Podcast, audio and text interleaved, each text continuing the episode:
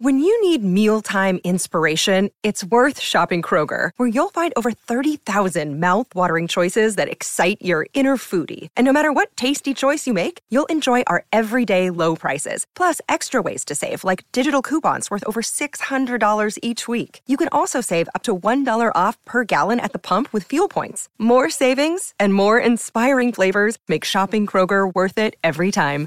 Kroger, fresh for everyone. Fuel restrictions apply we had gotten so complacent with very low yields for so long that it didn't really matter where you held your fixed income assets. But this idea of asset location, if you have higher yielding assets, where you have them, where you hold them matters. There are significant ramifications. Morningstar's personal finance guru explains what they are on Consuelo Mack Wealth Track. Funding provided by Clearbridge Investments, First Eagle Investments, Royce Investment Partners, Baird, Bill Miller, Research Affiliates, Strategas Asset Management, Women Investing in Security and Education, and Matthews Asia. Hello and welcome to this edition of Wealth Track. I'm Consuelo Mack. 2023 was a momentous year on many fronts, but for investors and retirees in particular, one of the most significant changes was in interest rates. After more than a decade of lowering interest rates to historically low levels, the Federal Reserve continued its dramatic course reversal. Starting in March of 2022, the nation's central bank rapidly raised its key short-term federal funds rate from near zero to a range of five and a quarter to five and a half percent by the middle of last year, where they stand today. Suddenly, yields on cash are attractive again, and bond yields are giving stocks a run for their money. Morningstar's personal finance guru Christine Benz says this stunning rise in yields has major ramifications for retirement planning. What they are is the focus of part one of our two part interview with her. As Wealth Track viewers know, Benz is the longtime director of personal finance and retirement planning at Morningstar, where she is known for her prodigious high quality output, including writing daily personal finance columns, co hosting the Longview podcast featuring in depth interviews with financial thought leaders, and somehow has found time to write several books, including 30 Minute Money Solutions, a step by step guide to managing your finances, and the Morningstar Guide to Mutual Funds Five Star Strategies for Success. She has a fascinating new one in the works about how to retire, which we will discuss on wealthtrack.com. Case in point, her suggestion to me that we discuss the implications that higher interest rates have for retirement portfolios and plans. We started with their impact on future investment returns.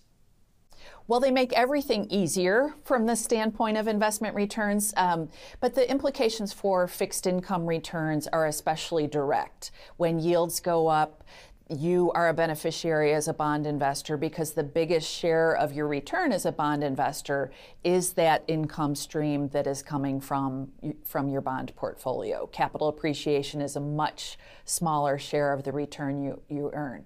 So when we see yields as high as they are today, that suggests that returns over say the next decade will be higher too. So it's definitely a, a, positive from the standpoint of fixed income returns. There is a little bit of a short term dislocation, though, as we saw in 2022 when yields shot up abruptly. If you're a bondholder, that reduces the prices of, of the bonds that you hold. And so there is a price dislocation, but over time, those higher yields should translate into higher total returns for bond investors and cash right. investors. What do you tell uh, your, you know, your investors and the people who rely on you for so much personal finance advice of kind of how to deal with a with a devastating year like that for bond investors. People who own long term treasuries lost like a third of their bonds' value in 2022. They regained a little bit of ground last year, but they're certainly not whole since 2022. People who own intermediate term bonds, uh, higher quality bonds, probably lost in the neighborhood of 12 or 13 percent in 2022. They have not recouped all of that either. But mm-hmm. in general, I think investors, when they're thinking about their fixed income portfolios, they probably do want to focus more on shorter and intermediate term bonds, even though long term bonds are kind of your best ballast in some sort of a stock market shock. Their volatility, which we saw on display in a year like 2022 is just makes them not very bond like in terms of their behavior. So I would stay high quality and stick with, with short and intermediate term bonds. Higher interest rates uh, also make bonds less risky. Can you explain how that works? When you have that higher yield, it, pr- it provides a little bit of a cushion. Mm-hmm. So if, for example, we see yields go back up again in 2024, you'd at least be starting with that higher yield, which can help offset any principal losses you have. So if the bond loses in value, you at least have that higher yield to serve as a cushion. And, and Morningstar, uh, speaking of you know higher yields and uh, better returns, is Morningstar has basically increased their estimated returns for retirement. As far as your expected investment returns, it it's really has made a significant difference long term, right? It has. So when we conduct our retirement income research where we look at safe withdrawal rates, we use a 30 year time horizon. Mm-hmm. So assuming like someone at age 65 would live to approximately age 95. So we use that 30 year time horizon. When we embed the forecasts from our investment management team, we do see a big jump up over that 30 year time horizon, largely because of those higher yields that have come online over the past year and a half. So talk about the uh, with the withdrawal rates. What how Morningstar has uh, recalibrated those based on these higher yields. Right. We've been running this research since 2022, and the basic idea is to give some guidance to people who are just embarking on retirement.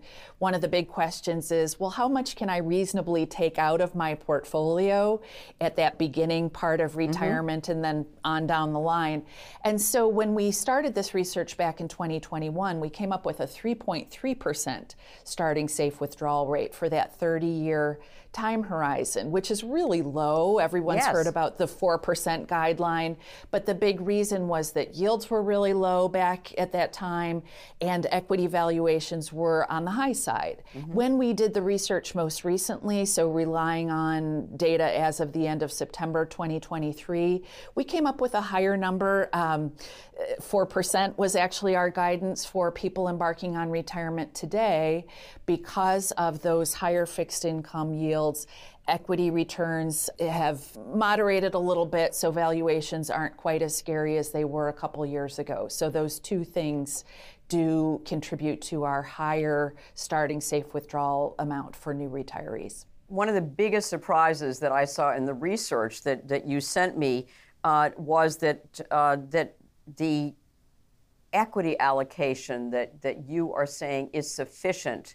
Can you tell us about, you know, kind of what your new possible guidelines are and, and why we need less exposure to equities than, than most of us thought we would? Our research points to the highest safe withdrawal rate corresponding to a portfolio with, with between 20 and 40 percent in stocks, which is much lower than most yes. people have. Honestly, much lower than I intend to have in my retirement portfolio. And the key reason is that the assumption that we make about how the retiree is withdrawing from his or her portfolio very much tilts our computers toward wanting the safe returns that come along with a heavier fixed income allocation. Mm-hmm. So we're assuming that someone wants kind of a paycheck equivalent throughout retirement. So if I have a million dollar portfolio and I'm taking a 4% initial withdrawal, that's $40,000. I'm just inflation adjusting that dollar amount thereafter. So it's assuming that the retiree is sort of not willing to waver at all in terms of his or her portfolio cash flows, that they want to just kind of lock down that stream of income. So right. when we use that as our base case. Our simulations say give us more fixed income because we want the security that comes along with having more bond allocation. But the trade off is that uh, you have less of an opportunity to grow your portfolio.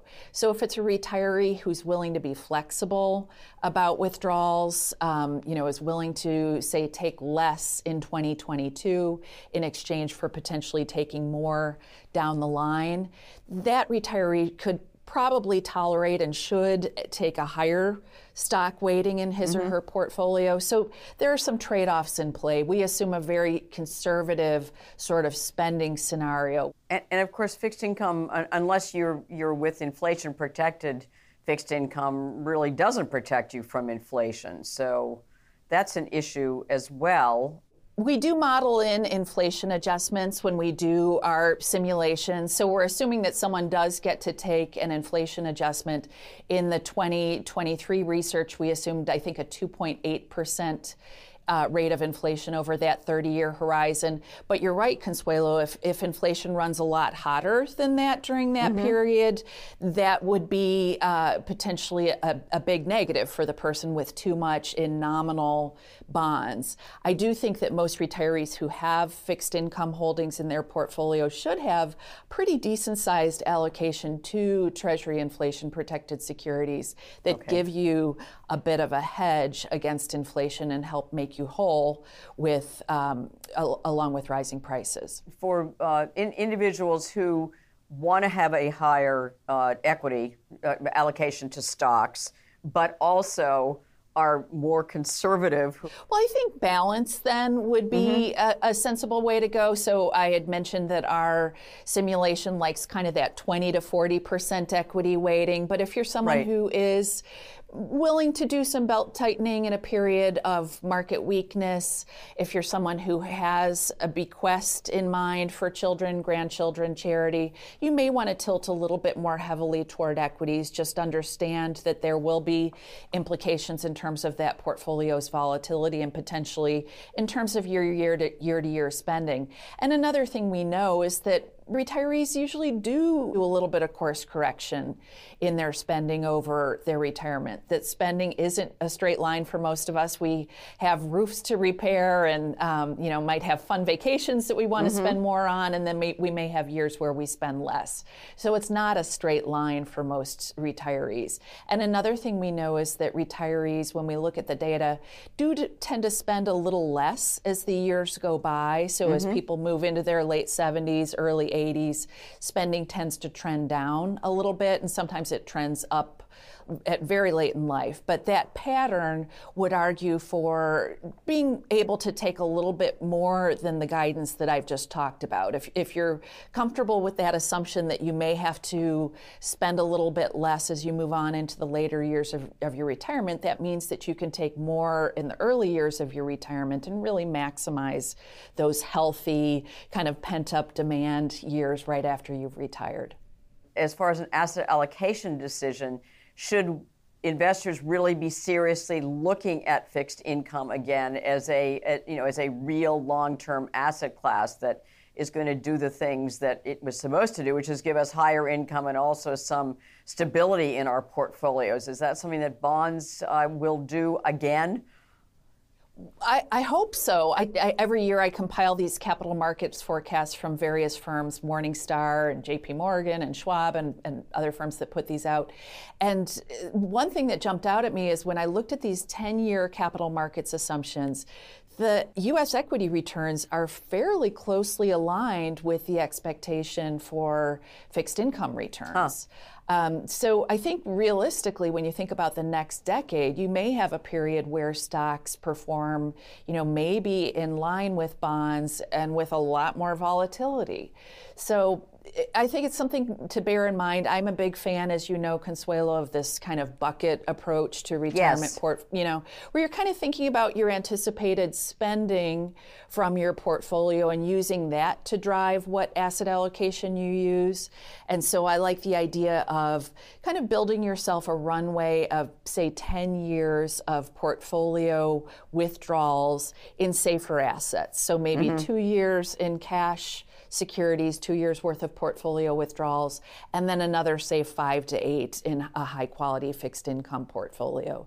And for the person who has a lot of non portfolio income sources, so like the, the rare person with a pension who's retiring with a pension today, that person is maybe just taking little sips from his or her portfolio. That mm-hmm. would argue for a much heavier equity allocation because the demands on the portfolio are pretty light. Right. But if it's someone who's taking more like a 4% portfolio withdrawal, if we're thinking about a 10 year allocation, uh, where where they've got like 10 years worth of portfolio withdrawals, that's like 40% of a portfolio with the other 60% in equities. So I like the idea of really customizing this based on your own anticipated portfolio spending. There are, are other non market retirement options like annuities, right, that are now much more attractive than they were just a year or two ago? Absolutely. When we look at the uh, payouts that you can earn from annuities, they're very much plugged into whatever is going on in interest rates because when you think about um, how it works with, with an annuity contract, you're giving your money to an insurer, they're going to send it back to you as a stream of income, but in the meantime, they have to invest it in something. Mm-hmm. And if yields are very, very low, that means that the any return that they can promise you will be correspondingly low. So when yields go up, that's a benefit for annuity purchasers. I looked at um, someone purchasing, a, a male purchasing a, an annuity back in 2022, in early 2022, 70 year old male. $100,000 in, a, in a, just a plain vanilla single premium immediate mm-hmm. annuity that would have paid out $600 a month for the rest of his life. When we look at that today, we're a little closer to $750 a month. So a very nice bump up for people um, looking at annuity products. In reality, retirees don't love annuities. We see sales still being pretty sluggish there, but I think there is some benefit for people who want to lock down a stream of income uh, for, for their lifetimes, which is what you get with an annuity. Right. What's the view at Morningstar? What's your view uh, about annuities? I know that they're now being offered in some 401k plans, for instance. My view is that they're underutilized by a lot of mm-hmm. retirees. Job one when you are embarking on retirement is to line up however much non-portfolio income source sources that you can come by. So you want to maximize Social Security first and foremost, and think about potentially an annuity if Social Security doesn't cut it in terms of meeting your basic household living expenses. Mm-hmm. You could look to an annuity to potentially top up whatever you're expecting to get from Social Security. So I think that they can be really pretty additive to retirees who do not have pensions. The big risk factor, though, is one that we've touched on already, which is inflation. That you right. cannot buy an annuity that is linked to the consumer price index. So if you have a year of very high inflation, you are not going to be able to be made whole during a mm-hmm. period mm-hmm. like that. So that's that's a risk factor. And then, of course, the financial strength of the insurance company, which you alluded to, Consuelo, I think is another something something that you need to check out before you purchase an annuity. You just need to be very comfortable with the insurer's financial health.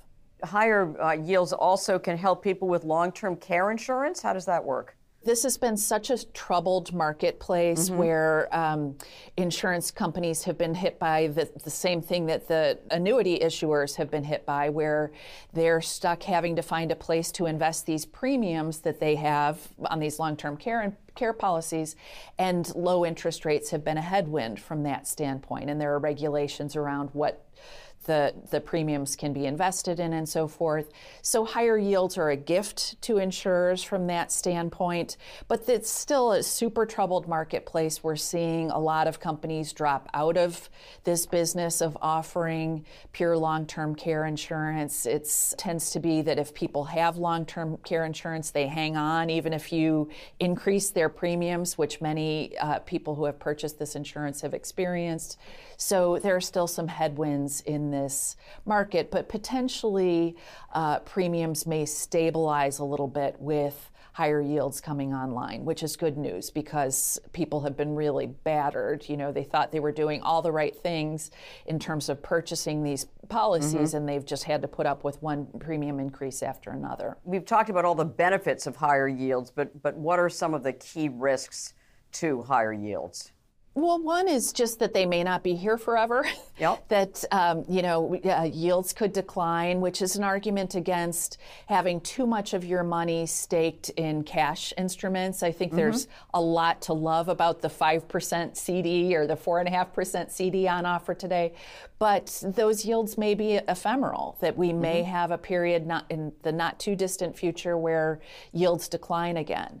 So that's an issue. Inflation, which we've talked about, um, will tend to erode the benefit of higher fixed income yields. So I think that's an, a strong argument for looking at some inflation protected bonds if you hold bonds as a portion of your portfolio maybe thinking about like 25 or 30% of that fixed income portfolio going into inflation protected bonds and taxes.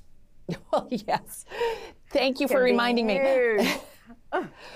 we had gotten so complacent with yeah. very low yields for, for ver- so long that it didn't really matter where you held your fixed income assets. But this idea of asset location, if you have higher yielding assets, where you have them, where you hold them matters. So if you have tax sheltered accounts, if you have tax deferred IRAs or Roth IRAs, and they're kicking off the securities in them are kicking off a lot of income. Hold them in those tax sheltered accounts where you're mm-hmm. not paying uh, full ordinary income tax on those distributions. Super important point, Consuelo. Hello, munis as well. well, exactly. take advantage of the higher yields uh, tax free. Exactly. And some companies, um, some investment providers have these tax equivalent yield calculators that are really mm-hmm. handy where you can plug in your own tax rate, look at the munis yield relative to the taxable bonds yield, and see where you're better off based on your own state tax as well as your federal income tax bracket. So some customization is in order there, but definitely higher income folks should be taking a look at munis. And uh, Christine, uh, uh, one investment for a long term diversified portfolio to take advantage of these higher yields, what would you recommend we all own some of? So, we talked about how fixed income holders had a rude awakening in 2022 where we saw yields shoot up very abruptly. And I think it did point to some of the deficiencies in bond funds, mm-hmm. which normally I like funds so much for the diversification that you get and the simplicity and the professional management. But I've really warmed up to the idea of these defined maturity bond funds that mm. hold a basket of bonds that mature on a specific date. Um, and one category that I would call out here would be the iShares, iBond, term, uh, TIPS, ETFs, so you can buy them in um, increments where they mature year by year. So you can kind of build yourself a laddered portfolio of TIPS bonds with each fund scheduled to mature on a given date, usually de- December of a given calendar year. So it takes some of the complexities, uh, uh, you know, of building a bond ladder out of the picture. It makes it a little simpler, where you could say, okay, I know that in December 2025, I'm going to want to take out this much from my portfolio. I think these defined maturity tips ETFs really simplify that and do so for a pretty reasonable fee. So just to make sure I understand that, so if it's a defined maturity, does the entire ETF mature and then you basically you get your money back and then you give it, you know, give it to a the defined maturity ETF that is going to mature like in another 5 years? I mean, how does that work? Right, exactly. The the ETF uh, holds bonds that all mature on that given date, so you'd get your money, and you could use it for spending. So it seems like it could be really attractive in retirement if you're trying to kind of line up your cash flows from your portfolio. It seems like an elegant solution and does take some of the messiness out of uh, building a portfolio of individual bonds. You don't have to monkey with all those individual bonds. What a great idea! And and I'm looking if it's an iShares the I bonds, you know, term tips ETF, then I'm assuming that the fees are low. Is that right? They are. I think they're just about 10 or 11 basis points on okay. these funds, as, as they should be, because putting yes. together these portfolios isn't rocket science. So um, the fees are nice and low, which makes them easy to recommend as well. What a great idea for 2024. Christine Benz, always a delight to have you. So thanks so much for joining us on Wealth Track. Consuelo, it's always my pleasure. Thank you so much. At the close of every wealth track, we try to give you one suggestion to help you build and protect your wealth over the long term. This week's action point is another way to take advantage of higher interest rates. It is consider adding a basic fixed immediate annuity to your retirement plan. Fixed immediate annuities pay a set amount of income per month for life. Because interest rates are higher, they are now offering higher payments than they have in years. In many cases, more than you could get on a treasury bond. Unlike bonds, they don't mature, don't fluctuate in price, and don't have to be managed. And the insurance company assumes the risk that you will get more income than you put in. The downsides are you have to give a lump sum to an insurance company to buy one. There are onerous penalties if you want to liquidate them. And of course, you might die before the income you receive exceeds your investment.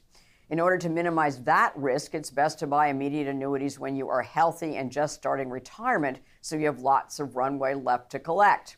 You can also add a cash refund rider, which stipulates that unspent capital will be passed on to beneficiaries if the annuitant dies before a specific date.